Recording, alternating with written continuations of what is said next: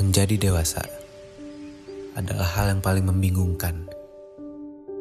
Tidak boleh terlalu cepat, tidak boleh terlalu lambat. Mewajibkan untuk selalu sehat, sementara jiwa dan raga butuh berobat.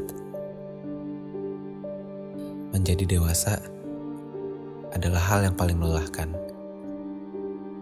Tidak tahu harus berbuat apa, tidak tahu kapan ia tiba tapi tubuh harus bergerak, sedang kepala tidak diperbolehkan untuk bergerak.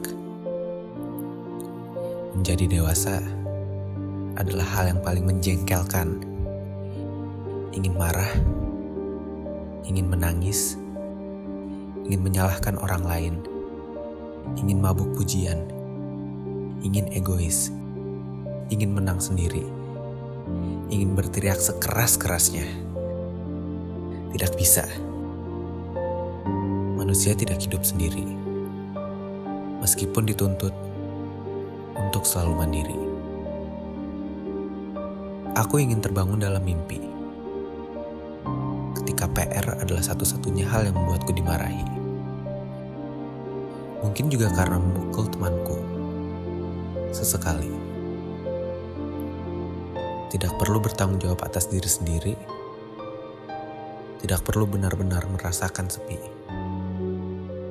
tidak perlu ditekan dari sisi sana-sini, tidak perlu kehilangan berbagai emosi, tidak perlu melarikan diri, tidak perlu berlama-lama sakit hati. Terima kasih atas segalanya. Pesanku untuk adik-adik di sana